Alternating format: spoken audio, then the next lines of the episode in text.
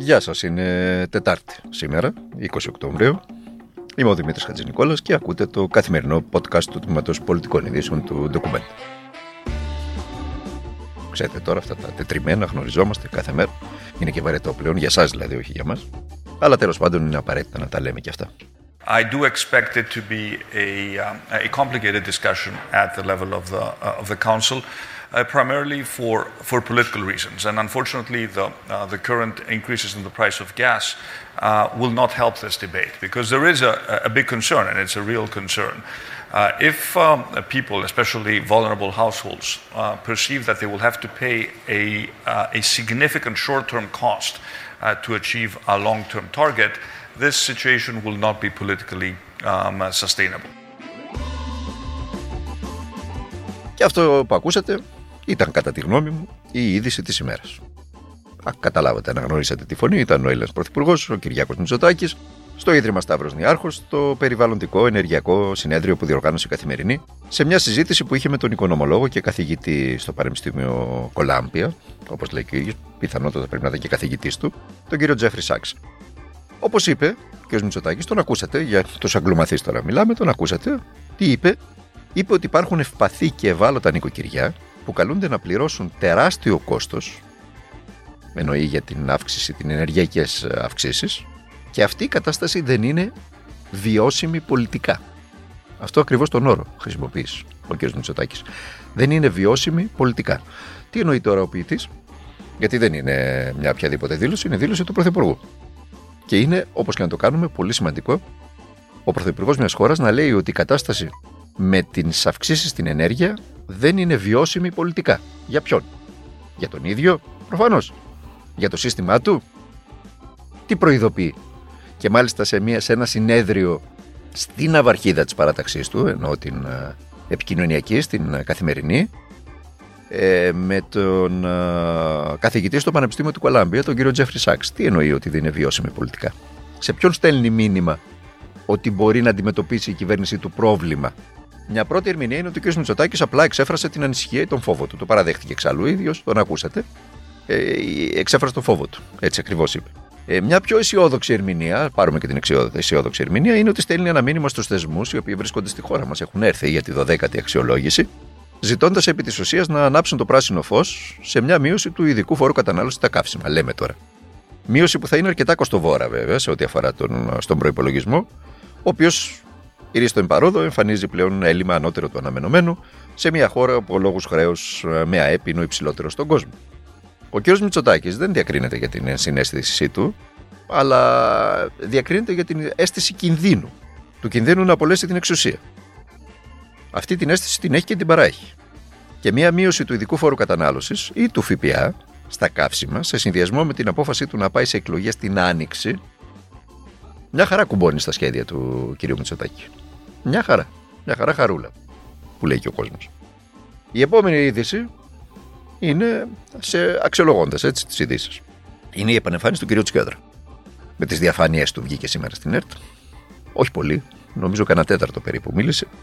Και ε, έβγαλε τις διαφάνειες για να παρουσιάσει με το δικό του επιστημονικό τρόπο την, ε, την αναγκαιότητα, τη χρησιμότητα, αλλά και το πόσο τα εμβόλια τελικά ε, έχουν συμβάλει ώστε να αποφορτιστεί το σύστημα υγείας της χώρας και κυρίως να σώσουμε ζωές. Κυρίως να σώσουμε ζωές. Ε, η αλήθεια είναι, δεν, δεν το είπε ο κύριος Τσιόδρας, αλλά το άκουσα από τον κύριο Τζανάκη και έχει δίκιο ο κύριος Τζανάκης. Η αλήθεια είναι ότι αν δεν είχαμε τα εμβόλια, αυτή τη στιγμή οι 30 νεκροί μπορεί να είναι 200 και 250 ημερησίως. Αν δεν υπήρχαν τα εμβόλια. Ο κύριος Τσιόδρας, βέβαια, επανέλαβε ότι αν φτάσουμε κάποια στιγμή στο, στο, στο, στο 90% για παράδειγμα των εμβολιασμών, του πληθυσμού θα έχουμε λύσει το θέμα της, ε, του SARS-CoV-2. Δεν υπάρχει περίπτωση να φτάσουμε σε αυτό το ποσοστό. Δυστυχώς, διότι σε πολλές περιφέρειες της της Βορείου Ελλάδος, για παράδειγμα, το ποσοστό εμβολιασμού είναι σχεδόν 50%. Τον ανεμβολίαστο. Ή αν θέλετε από την ανάποδη, το ποσοστό του ανεμβολίαστο είναι 50%. Ειδικά στη Βόρεια Ελλάδα, αλλά και στην υπόλοιπη επικράτεια υπάρχει ένα πολύ μεγάλο ποσοστό από συμπολιτών μας οι οποίοι είναι ανεμβολίαστοι. Η αλήθεια είναι ότι κάτι δεν κάναμε καλά. Είναι σίγουρο ότι κάτι δεν κάναμε καλά. Ο κύριος Τσιόδρας το είχε επισημάνει αυτό δια της αποχώρησής του από την επικαιρότητα. Δια της σιωπής, ξέρετε, λέγονται οι μεγαλύτερες αλήθειες. Τώρα γιατί επέστρεψε ο ίδιος, μένει να μας το πει. Ή τέλος πάντων μόνο ο ίδιος το γνωρίζει. Α είναι όμως ε, αν ο λόγος του μπορεί να πείσει ορισμένους, ε, καλώ να ακουστεί ο λόγος του και καλώ να επιστρέψει. Στο πολιτικό σκηνικό, μαδάμε ακόμη τη Μαργαρίτα ε, του Γιώργου Παπανδρέου στο Κινάλ. Εκτός και αν τώρα που ακούτε το podcast, γιατί τέλος πάντων αυτά τα podcast τα ηχητικά αφήνονται στο διαδίκτυο και μπορεί ο καθένας να τα ανασύρει όποτε θέλει. Ε, Εκτός λοιπόν αν την ώρα που το ακούτε, ε, αυτή τη στιγμή που το ακούτε εσείς, ο κύριος Γιώργος Παπανδρέου έχει μαθήσει τη Μαργαρίτα και έχει ανακοινώσει την απόφασή του. Οι πληροφορίες λένε και οι ενδείξεις, αν θέλετε, λένε ότι ε, προφανώς και θα ανακοινώσει την απόφασή του να διεκδικήσει την ηγεσία του Κινάλ. Και ό,τι μπορεί να σημαίνει αυτό, ό,τι ακολουθήσει της απόφασής του. Στον ΣΥΡΙΖΑ συνεδρίασε σήμερα το μεσημέρι στις 12 το Πολιτικό Συμβούλιο. Το αντικείμενό του ήταν ε, το επικείμενο συνέδριο. Πιθανότατα το τρίτο δεκαήμερο του ερχόμενου Φεβρουάριου. Μπορεί και αυτό να έχει ανακοινωθεί τώρα που το ακούτε.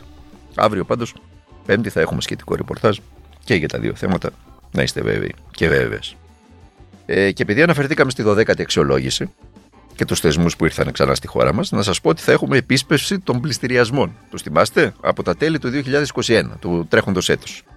Και τις αρχές του 2022. Το ζητούν οι θεσμοί, επισταμένω. Αλλιώς λέει προβλέπουν πιστοτική ασφυξία παρά τα νέα κεφάλαια από το Ταμείο Ανάκαμψης. Τι λέτε, τι λέτε, αλήθεια, τόσο καιρό τα διαφημίζαμε αυτά τα τεράστια κονδύλια από το Ταμείο Ανάπτυξης που θα έρθουν. Τώρα, τώρα, τώρα διαπιστώνουμε ότι αν δεν ξεκινήσουν οι πληστηριασμοί θα έχουμε πιστοτική ασφυξία. Λίγο ξύμορο ακούγεται όλο αυτό.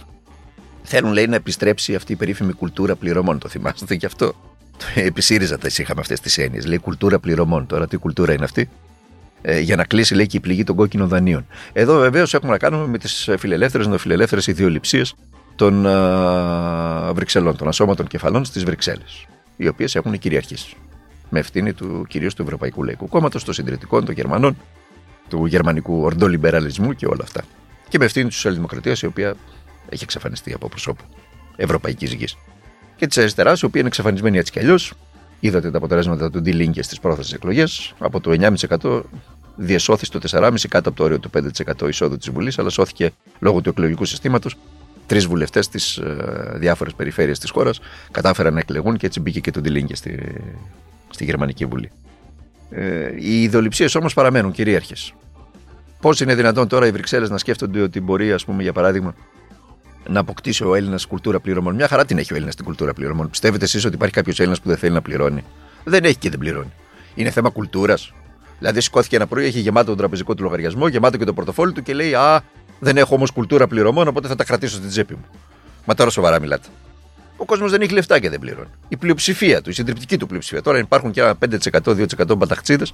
Ε, αυτοί κυρίως είναι επαγγελματίες μπαταχτσίδες και είναι με γεμάτα πορτοφόλια, να το ξέρετε. Αναζητήστε τους αλλού. Για παράδειγμα, στο κόμμα της Νέας Δημοκρατίας, στο κόμμα του Κινάλ, στους μεγάλους ε, καναλάρχες, ε, σε όλους αυτούς. Στους επιχειρηματίες, αναζητήστε τους εκεί. Αναζητήστε τους εκεί να δείτε τι κουλτούρα μη πληρωμής υπάρχει. Εκείνοι τα έχουν. Τώρα για τον υπόλοιπο κόσμο, όταν στις 20 του μηνός τελειώνουν τα λεφτά, τι κουλτούρα πληρωμών να έχεις και τι κουλτούρα μη πληρωμών. Λοιπόν, εντός της ε, κοινωνίας πάντως, γιατί η κοινωνία μας αφορά εμάς, η τιμή χονδρικής ρεύματος στο χρηματιστήριο ενέργειας χθες κατέγραψε ρεκόρ. Διαμορφώθηκε στα 253,33 ευρώ η Μεγαβατόρα, που σας πληροφορώ ότι είναι η υψηλότερη πανευρωπαϊκά. Η υψηλότερη. Η Ελλάδα είχε τη μεγαλύτερη ημερήσια ποσοστιαία άνοδο χονδρικής τιμής στην Ευρώπη. 8,5%. Συν 8,5%. Θυμάστε εκείνο τον ανεκδιήγητο και συγχωρέστε με για την έκφραση τώρα, τον κύριο Χατζηδάκη, όταν ήταν υπουργός ενέργειας, που έλεγε, που ήθελε να βάλει το χρηματιστήριο ενέργειας και έλεγε ότι με αυτόν τον τρόπο θα πέσουν, λέει, οι τιμές, αν βάλει το χρηματιστήριο ενέργειας. Δείτε τώρα τι γίνεται. Την υψηλότερη, μεγαλύτερη ποσοστιαία άνοδο χονδρικής τιμής στην Ευρώπη έχει η Ελλάδα. Με το χαμηλότερο μισθό μαζί με τη Βουλγαρία. Την ίδια ώρα, το νεφιλελεύθερο αφήγημα του πουλάμε κοψοχρονιά τα σημικά της χώρας συνεχίζεται με αμύωτη ένταση. Και συνεχίζεται αυτή την περίοδο με τις αυξήσεις κεφαλαίου σε τράπεζα Αττικής και ΔΕΗ. Ουρά κάνουν οι ξένοι επενδυτές. Σε, μέσα εισαγωγικά ή χωρίς εισαγωγικά. Σε ό,τι αφορά στη ΔΕΗ, αύριο Πέμπτη ξεκινά ο δεύτερος γύρος των διερευνητικών επαφών των συμβούλων με τους επενδυτές, ώστε να προσδιοριστεί η τιμή με την οποία θα γίνει αύξηση μετοχικού κεφαλαίου. Τα έχουμε πει και σε προηγούμενα podcast, το λέμε ακόμα μια φορά για να το εμπεδώσετε. Με τα χρήματα που θα βάλουν οι επενδυτές στο ταμείο της επιχείρησης, ποιοι είναι οι επενδυτές, οι CVC είναι οι επενδυτές, έτσι. Είναι το, το άϊλο κεφάλαιο που προσέλαβε την κόρη του Πρωθυπουργού στο Λονδίνο ως ε, CEO. Με τα χρήματα λοιπόν που θα βάλει το άϊλο αυτό κεφάλαιο, οι επενδυτές όπως ονομάζουν στην οικονομία, ε, θα πάρουν το management και μαζί το 17% των μετοχών της επιχείρησης και με αυτά τα χρήματα θα αγοράσουν άλλες εταιρείες στα Βαλκάνια, εταιρείες ενέργειας, αυτό είναι το project, και σε μερικά χρόνια από τώρα να το δείτε, θα πουλήσουν βγάζοντας 5 και 10 φορές παραπάνω τα χρήματα που έβαλαν, αφήνοντας πίσω τους, έτσι συνήθως γίνεται, καμένη γη. Διότι τα χρόνια που μεσολαβούν μέχρι να πουλήσουν αυτά τα 5-6 χρόνια, 3 και 4 φορές πάνω, ώστε να βγάλουν το, το, το, το κέρδος αυτά τα κεφάλαια, γι' αυτό λειτουργούν, γι' αυτό υπάρχουν κεφάλαια είναι, για να βγάζουν κέρδος είναι. Πάνω, ας πούμε, οι συνταξιούχοι, για παράδειγμα, οι συνταξιούχοι ιατροί των ΗΠΑ που είναι το μεγαλύτερο κεφάλαιο που διακινείται στα χρηματιστήρια αυτή τη στιγμή, τα τελευταία χρόνια, ε, βάζουν τα λεφτάκια τους, κάποιος τα διαχειρίζεται, ένα, ένα, ένα άλλο κεφάλαιο και αυτό το άλλο κεφάλαιο επενδύει. Για παράδειγμα στην ψωροκόστενα εδώ, όπου σε πέντε χρόνια τριπλασιάζει και τετραπλασιάζει το κεφάλαιό του. Στα χρόνια λοιπόν αυτά τα πέντε που θα το κρατήσει, που θα έχει το management της επιχείρησης το άλλο κεφάλαιο, ε, θα φροντίσει να ξοδέψει όσο το δυνατόν λιγότερα γίνεται. Είτε αφορά στις επενδύσεις, είτε αφορά στους μισθούς των εργαζομένων. Έτσι. Οπότε θα αφήσει πίσω του εκ των πραγμάτων καμένη γη για τον επόμενο που θα έρθει. Και μιλάμε για την ενεργειακή πολιτική της χώρας, για την ενέργεια. Και επειδή το, το, το συζητάμε αυτή την περίοδο, όπου οι τιμές της ενέργειας έχουν φτάσει στο Θεό, αντιλαμβάνεστε γιατί ακριβώς μιλάμε. Αντιλαμβάνεται και ο Πρωθυπουργός, ο οποίος στο ξεκίνημα της εκπομπής είπε ότι δεν είναι πολιτικά βιώσιμη αυτή η αύξηση των τιμών, αλλά τα λόγια είναι λόγια, αλλά η πράξη είναι πράξεις. Λοιπόν, και την ίδια ώρα αναμένουμε το επόμενο διάστημα τις εξαλογήσεις του ελληνικού αξιόχρεου από την Standard Poor's ε, και τους άλλους διεθνείς οίκους. Ξέρεις, Μούντι, ξέρετε τώρα εσείς. Τα έχετε ακούσει αυτά τόσα χρόνια. Τα έχετε μάθει απ' έξω και ένα κατωτάρι. Μην γελιάστε, καλά θα είναι τα αποτελέσματα. Όσο η χώρα ξεπουλά στα άειλα κεφάλαια, μια χαρά θα είναι τα αποτελέσματα των, ε, των οίκων. Να κλείσουμε με τον καιρό; Να κλείσουμε με τον καιρό. Όλα τα έχει μαριωρεί, ο Φερετζές την έλειπε. Αναμένεται νέα κακοκαιρία, λέει, αρχικά την Παρασκευή στο Ιόνιο και στα δυτικά, υπηρετικά και το Σαββατοκύριακο στα κεντρικά, δυτικά και βόρεια της χώρας. Οι ειδικοί προειδοποιούν ότι τα φαινόμενα δείχνουν μια ένταση τα φαινόμενα και ότι σε κάθε περίπτωση ο μήνας θα κλείσει με επικίνδυνο καιρό. Λοιπόν, εμείς θα τα ξαναπούμε μαζί αύριο Πέμπτη. Μέχρι τότε να περνάτε και γνωρίζετε καλά, να προσέχετε τον εαυτό σας, να προσέχετε τους οικείους σας. Δεν μας χαρίζετε τίποτα στη ζωή και δεν γίνεται τίποτα χωρίς αγώνα.